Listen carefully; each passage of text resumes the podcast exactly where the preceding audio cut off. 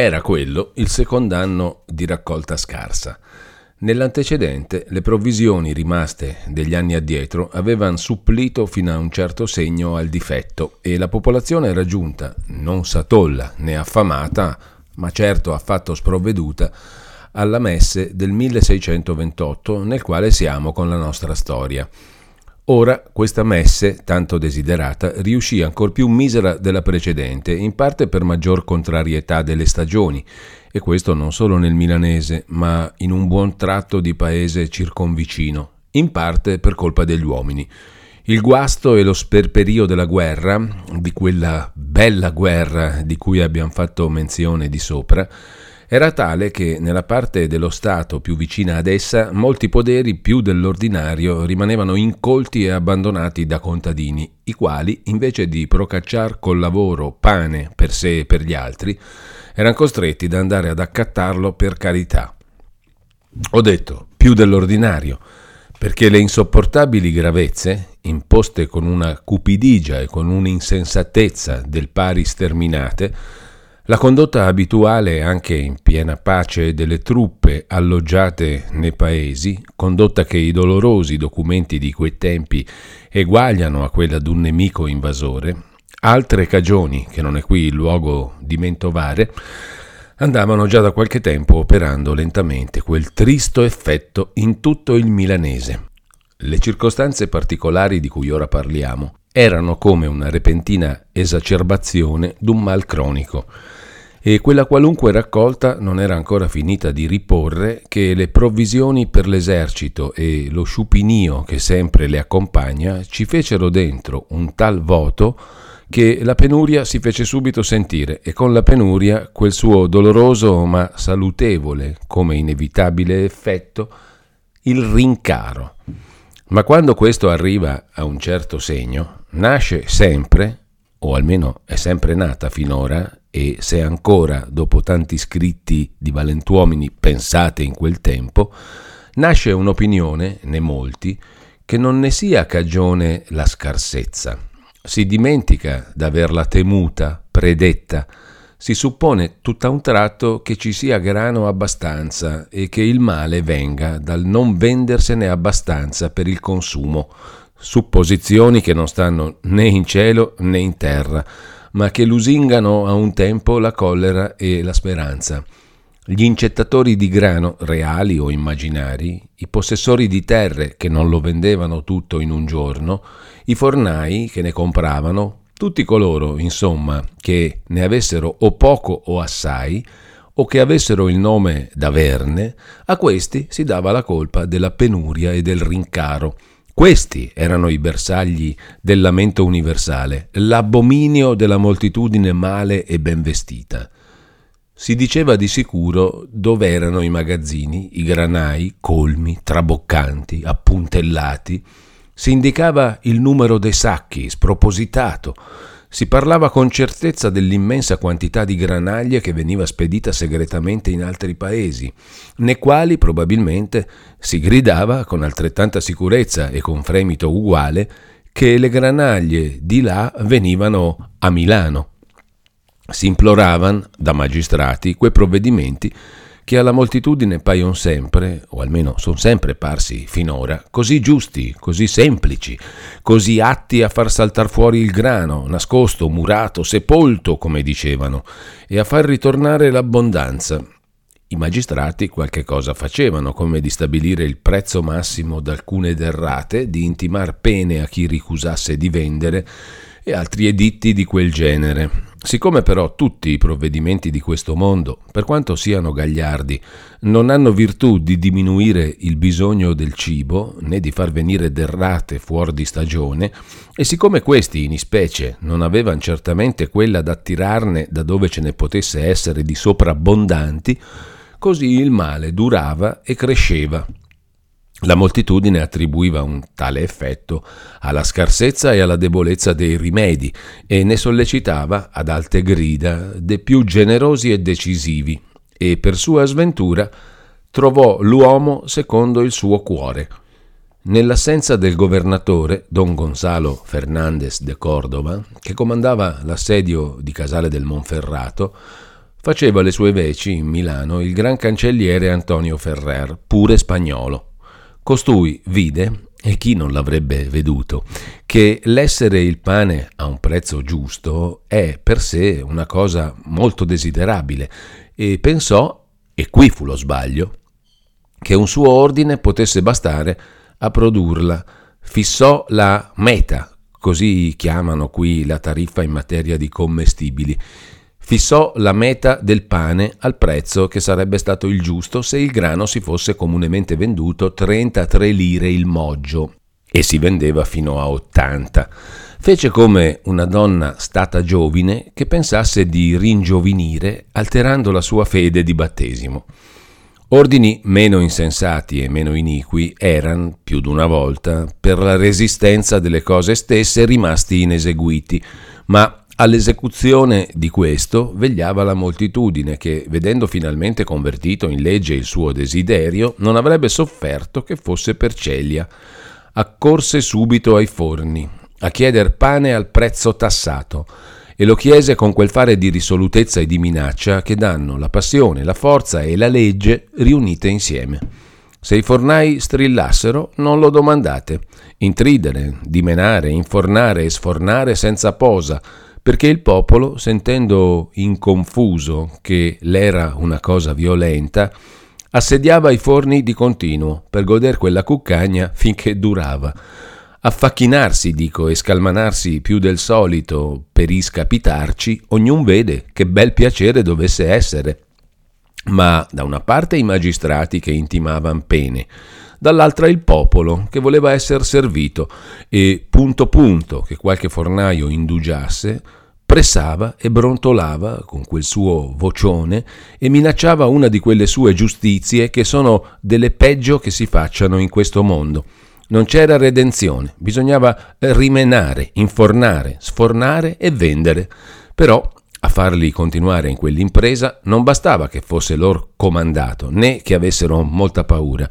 Bisognava potere e un po' più che la cosa fosse durata non avrebbero più potuto. Facevano vedere ai magistrati l'iniquità e l'insopportabilità del carico imposto loro Protestavano di voler gettare la pala nel forno e andarsene, e intanto tiravano avanti come potevano, sperando, sperando che, una volta o l'altra, il gran cancelliere avrebbe inteso la ragione. Ma Antonio Ferrer, il quale era quel che ora si direbbe un uomo di carattere, rispondeva che i fornai si erano avvantaggiati molto e poi molto nel passato che s'avvantaggerebbero molto e poi molto col ritornare dell'abbondanza, che anche si vedrebbe, si penserebbe forse a dar loro qualche risarcimento e che intanto tirassero ancora avanti. O fosse veramente persuaso lui di queste ragioni che allegava agli altri, o che, anche conoscendo dagli effetti l'impossibilità di mantenere quel suo editto, volesse lasciare agli altri l'odiosità di rivocarlo, giacché chi può ora entrare nel cervello d'Antonio Ferrer? Il fatto sta che rimase fermo su ciò che aveva stabilito. Finalmente i decurioni, un magistrato municipale composto di nobili che durò fino al 96 del secolo scorso, informarono per lettera il governatore dello stato in cui erano le cose, trovasse lui qualche ripiego che le facesse andare. Don Gonzalo, ingolfato fin sopra i capelli nelle faccende della guerra, fece ciò che il lettore si immagina certamente. Nominò una giunta alla quale conferì l'autorità di stabilire al pane un prezzo che potesse correre, una cosa da poterci campar tanto una parte che l'altra. I deputati si radunarono, o come qui si diceva spagnolescamente nel gergo segretariesco d'allora, si giuntarono. E dopo mille riverenze, complimenti, preamboli, sospiri, sospensioni, proposizioni in aria, tergiversazioni, strascinati tutti verso una deliberazione da una necessità sentita da tutti, sapendo bene che giocavano una gran carta, ma convinti che non c'era altro da far, conclusero di rincarare il pane. I fornai respirarono, ma il popolo imbestialì.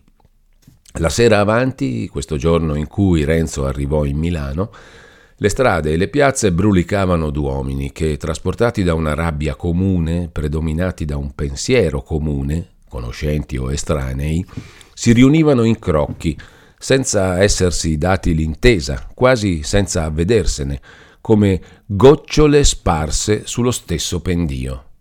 Ogni discorso accresceva la persuasione e la passione degli uditori come di colui che l'aveva proferito. Tra tanti appassionati c'erano pure alcuni più di sangue freddo, i quali stavano osservando con molto piacere che l'acqua s'andava intorbidando e si ingegnavano di intorbidarla di più con quei ragionamenti e con quelle storie che i furbi sanno comporre e che gli animi alterati sanno credere, e si proponevano di non lasciarla posare quell'acqua senza farci un po' di pesca. Migliaia d'uomini andarono a letto col sentimento indeterminato che qualche cosa bisognava fare, che qualche cosa si farebbe. Avanti giorno le strade erano di nuovo sparse di crocchi. Fanciulli, donne, uomini, vecchi, operai, poveri si radunavano a sorte. Qui era un bisbiglio confuso di molte voci, là uno predicava e gli altri applaudivano. Questo faceva al più vicino la stessa domanda che era allora stata fatta a lui, quest'altro ripeteva l'esclamazione che si era sentita risonare agli orecchi. Per tutto lamenti, minacce, maraviglie. Un piccolo numero di vocaboli era il materiale di tanti discorsi. Non mancava altro che un'occasione, una spinta, un avviamento qualunque per ridurre le parole a fatti, e non tardò molto. Uscivano sul far del giorno dalle botteghe dei fornai i garzoni che con una gerla carica di pane andavano a portarne alle solite case. Il primo comparire d'uno di quei malcapitati ragazzi, dove era un crocchio di gente, fu come il cadere d'un salterello acceso in una polveriera. Ecco se c'è il pane! Gridarono cento voci insieme. Sì, per i tiranni che notano nell'abbondanza e vogliono far morire noi di fame, dice uno s'accosta al ragazzetto, avventa la mano all'orlo della gerla, dà una stretta e dice Lascia vedere. Il ragazzetto diventa rosso, pallido, trema, vorrebbe dire lasciatemi andare, ma la parola gli muore in bocca. Allenta le braccia e cerca di liberarle in fretta dalle cigne. Giù quella gerla! si grida intanto. Molte mani l'afferrano a un tempo, è in terra, si butta per aria il canovaccio che la copre, una tepida fragranza si diffonde all'intorno. Siamo cristiani anche noi, dobbiamo mangiar pane anche noi, dice il primo. Prende un pan tondo, l'alza, facendolo vedere alla folla, l'addenta, mani alla gerla, pani per aria. In men che non si dice, fu sparecchiato. Coloro a cui non era toccato nulla irritati alla vista del guadagno altrui e animati dalla facilità dell'impresa, si mossero a branchi in cerca d'altre gerle, quante incontrate, tante svaligiate. E non c'era neppur bisogno di dar l'assalto ai portatori, quelli che per loro disgrazia si trovavano in giro, vista la mala parata, posavano volontariamente il carico e via, a gambe. Con tutto ciò Coloro che rimanevano a denti secchi erano senza paragone i più. Anche i conquistatori non erano soddisfatti di prede così piccole e, mescolati poi con gli uni e con gli altri, c'erano coloro che avevano fatto disegno sopra un disordine più coffiocchi. Al forno, al forno! si grida. Nella strada chiamata la Corsia de Servi c'era e c'è tuttavia un forno che conserva lo stesso nome, nome che in toscano viene a dire il forno delle grucce e in milanese è composto di parole così eteroclite, così bisbetiche, così salvatiche che l'alfabeto della lingua non ha i segni per indicarne il suono. A quella parte s'avventò la gente. Quelli della bottega stavano interrogando il garzone tornato scarico, il quale, tutto sbigottito e abbaruffato, riferiva balbettando la sua trista avventura quando si sente un calpestio e un urlio insieme. Cresce e s'avvicina. Compariscono i forieri della masnada. Serra, serra, presto, presto. Uno corre a chiedere aiuto al capitano di giustizia, gli altri chiudono in fretta la bottega e appuntellano i battenti. La gente comincia a affollarsi di fuori e a gridare Pane, pane, aprite, aprite. Pochi momenti dopo arriva il capitano di giustizia con una scorta da labardieri. Largo, largo, figliuoli, a casa, a casa, fate luogo al capitano di giustizia, grida lui e gli alabardieri. La gente, che non era ancora troppo fitta, fa un po' di luogo, di modo che quelli poterono arrivare e postarsi insieme, se non in ordine, davanti alla porta della bottega. Ma figliuoli, predicava di lì il capitano, che fate qui? A casa, a casa, dov'è il timore di Dio? Che dirà il re nostro signore? Non vogliamo farvi male, ma andate a casa, da bravi. Che diamine volete far qui, così ammontati? Niente di bene, né per l'anima né per il corpo. A casa, a casa. Ma quelli, che vedevano la faccia del dicitore, e sentivano le sue parole, quando anche avessero voluto ubbidire, dite un poco in che maniera avrebbero potuto, spinti com'erano e incalzati da quelli di dietro, spinti anch'essi da altri come flutti da flutti, via via fino all'estremità della folla che andava sempre crescendo. Al capitano cominciava a mancargli il respiro. Fateli dare addietro che io possa riprender fiato, diceva agli alabardieri. Ma non fate male a nessuno, vediamo d'entrare in bottega. Picchiate, fateli stare indietro. Indietro, indietro! gridano gli alabardieri buttandosi tutti insieme addosso ai primi e respingendoli con l'aste dell'alabarde.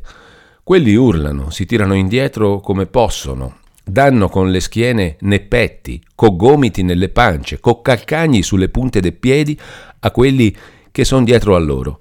Si fa un pigio, una calca, che quelli che si trovavano in mezzo avrebbero pagato qualcosa a essere altrove. Intanto un po' di voto s'è fatto davanti alla porta. Il capitano picchia, ripicchia, urla che gli aprano. Quelli di dentro vedono dalle finestre, scendono di corsa, aprono. Il capitano entra, chiama gli alabardieri che si ficcano dentro anch'essi l'un dopo l'altro, gli ultimi rattenendo la folla con l'alabarde. Quando sono entrati tutti, si mette tanto di catenaccio, si riappuntella. Il capitano sale di corsa e s'affaccia a una finestra. Uh, che formicolaio! Figliuoli! grida. Molti si voltano in su. Figliuoli, andate a casa! Perdono generale a chi torna subito a casa! Pane, pane! Aprite, aprite! Erano le parole più distinte nell'urlio orrendo che la folla mandava in risposta. Giudizio, figliuoli, badate bene, siete ancora a tempo, via, andate, tornate a casa, pane ne avrete, ma non è questa la maniera, eh, eh, che fate laggiù, eh, a quella porta, oibò, oibò, vedo, vedo, giudizio, badate bene, è un delitto grosso, or ora vengo io, eh, eh, smettete con quei ferri, giù quelle mani, vergogna, voi altri milanesi che per la bontà siete nominati in tutto il mondo, sentite, sentite, siete sempre stati buoni, fi- ah, canaglia, questa rapida mutazione di stile fu cagionata da una pietra che, uscita dalle mani d'uno di quei buoni figliuoli, venne a batter nella fronte del capitano, sulla protuberanza sinistra della profondità metafisica. Canaglia, canaglia! continuava a gridare, chiudendo presto presto la finestra e ritirandosi. Ma quantunque avesse gridato quanto n'aveva in canna, le sue parole, buone e cattive, s'erano tutte dileguate e disfatte a mezz'aria, nella tempesta delle grida che venivano di giù. Quello poi che diceva di vedere era un gran lavorare di pietre, di ferri, i primi che coloro avevano potuto procacciarsi per la strada, che si faceva alla porta per sfondarla e alle finestre per svellere l'inferiate, e già l'opera era molto avanzata.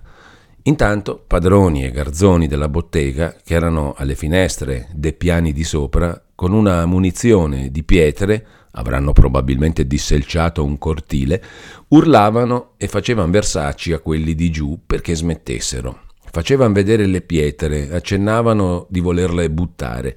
Visto che era tempo perso, cominciarono a buttarle davvero neppuruna ne cadeva in fallo, giacché la calca era tale che un granello di miglio, come si suol dire, non sarebbe andato in terra. Ah, birboni, ah, furfantoni, è questo il pane che date alla povera gente? Ai, ahimè, oi, ora, ora, surlava di giù.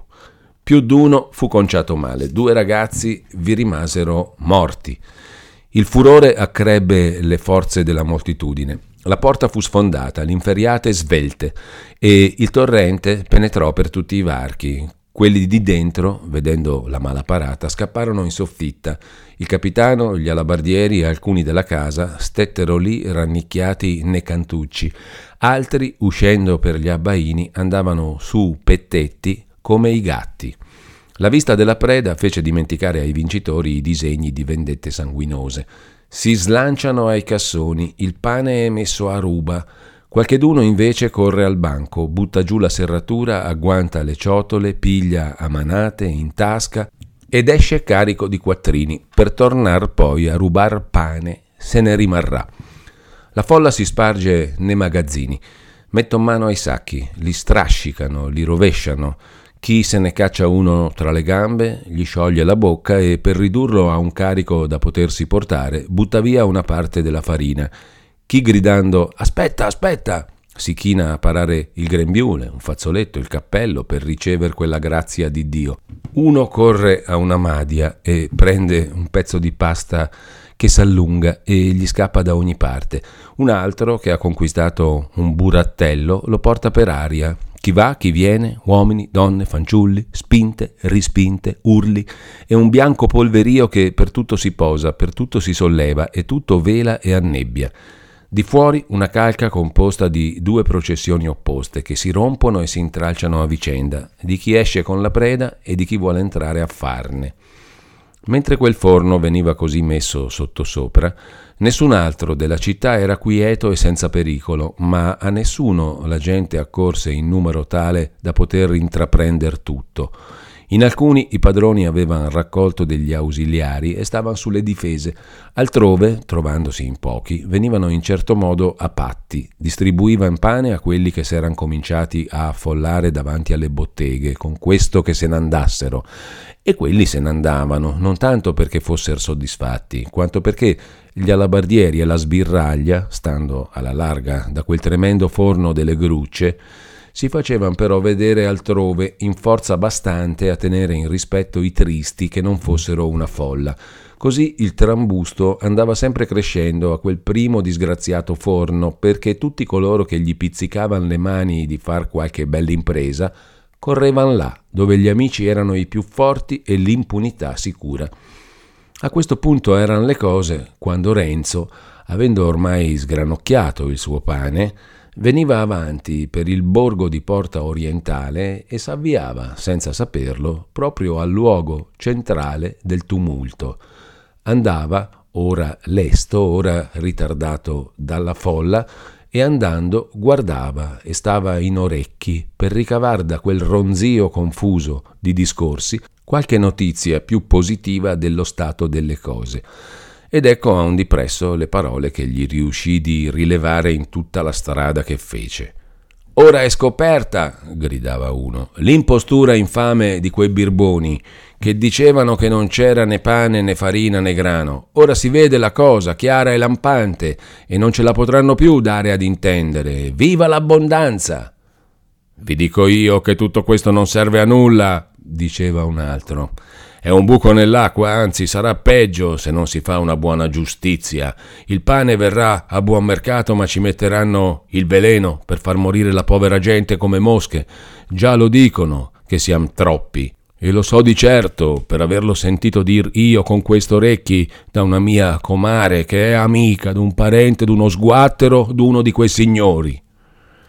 Parole da non ripetersi, diceva con la schiuma alla bocca un altro che teneva con una mano un cencio di fazzoletto su capelli arruffati e insanguinati, e qualche vicino, come per consolarlo, gli faceva eco.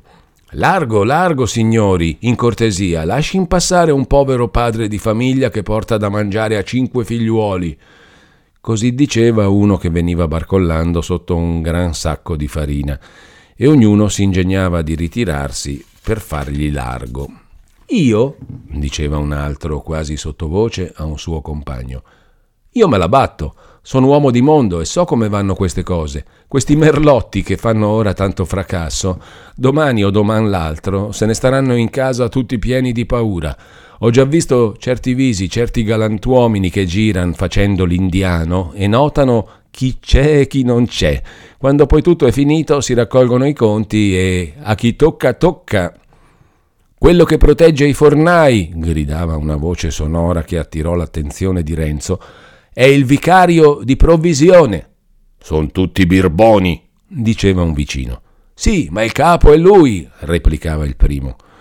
Il vicario di provvisione, eletto ogni anno dal governatore tra sei nobili proposti dal Consiglio de Decurioni, era il presidente di questo e del Tribunale di provvisione, il quale, composto di dodici, anche questi nobili, aveva con altre attribuzioni quella principalmente dell'annona.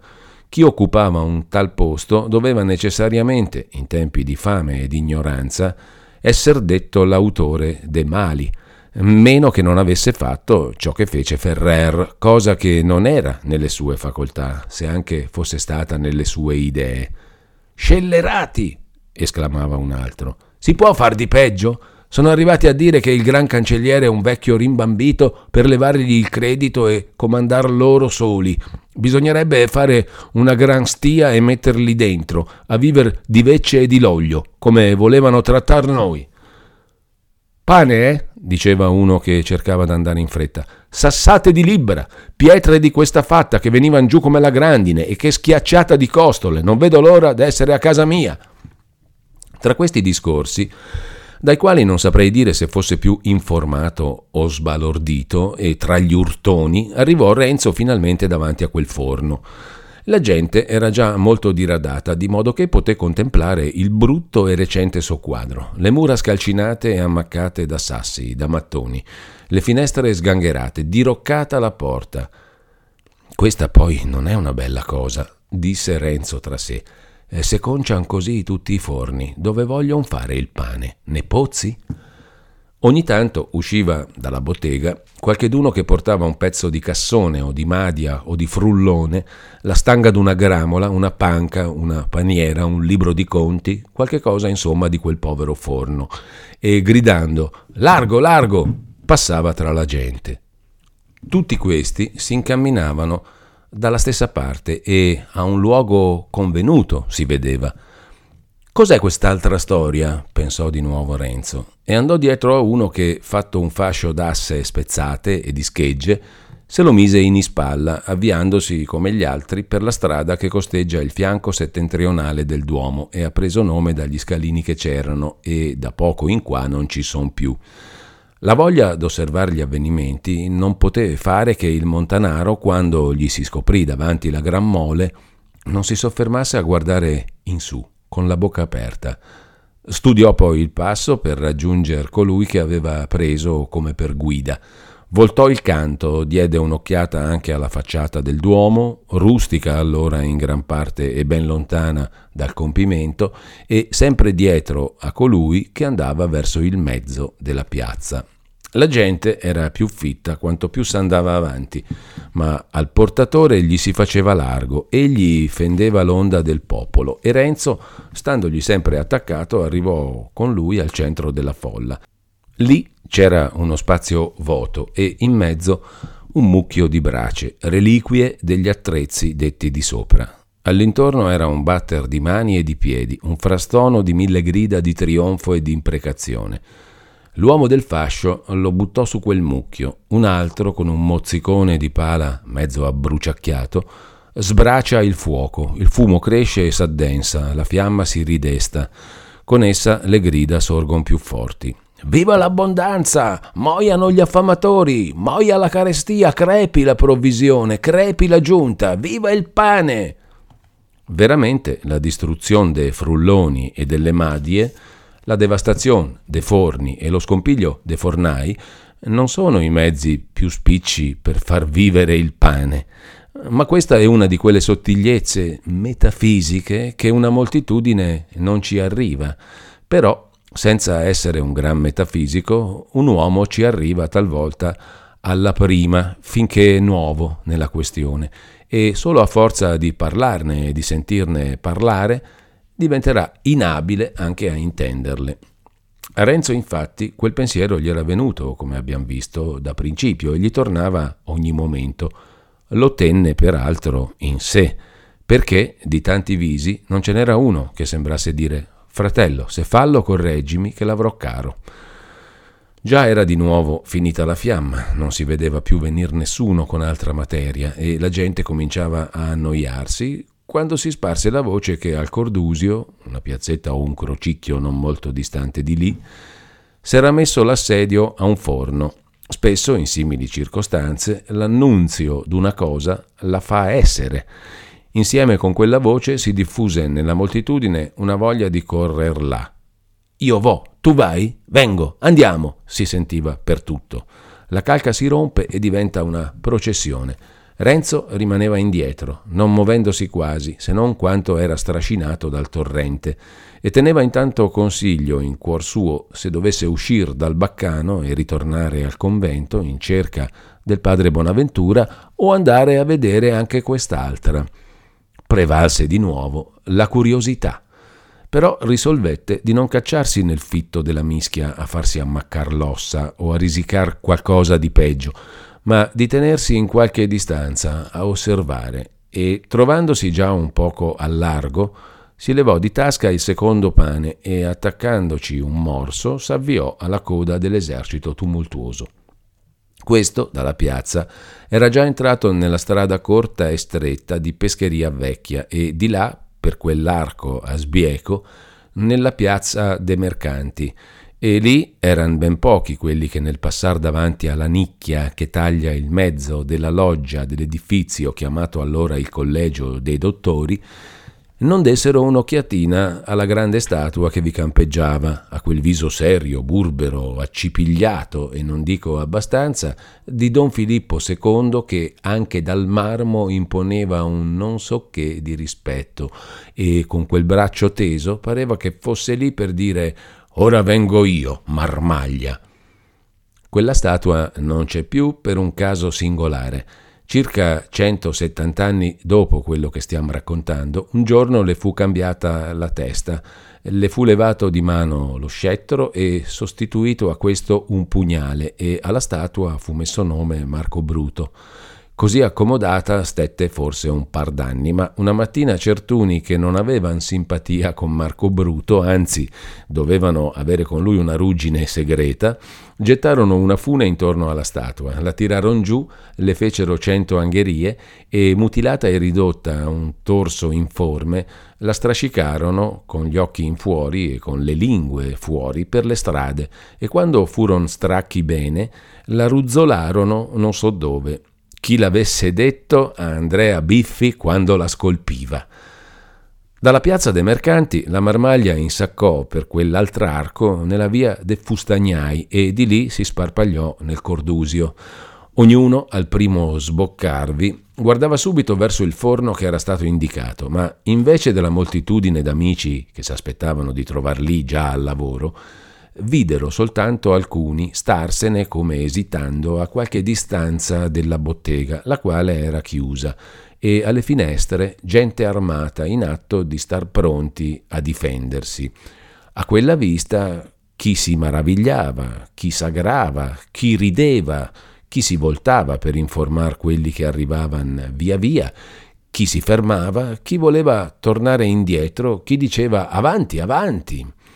C'era un incalzare e un rattenere, come un ristagno, una titubazione, un ronzio confuso di contrasti e di consulte. In questa scoppiò, di mezzo alla folla, una maledetta voce. C'è qui vicino la casa del vicario di provvisione, andiamo a far giustizia e a dare il sacco. Parve il rammentarsi comune d'un concerto preso, piuttosto che l'accettazione d'una proposta. Dal vicario, dal vicario! È il solo grido che si possa sentire. La turba si muove tutta insieme verso la strada dove era la casa, nominata in un così cattivo punto.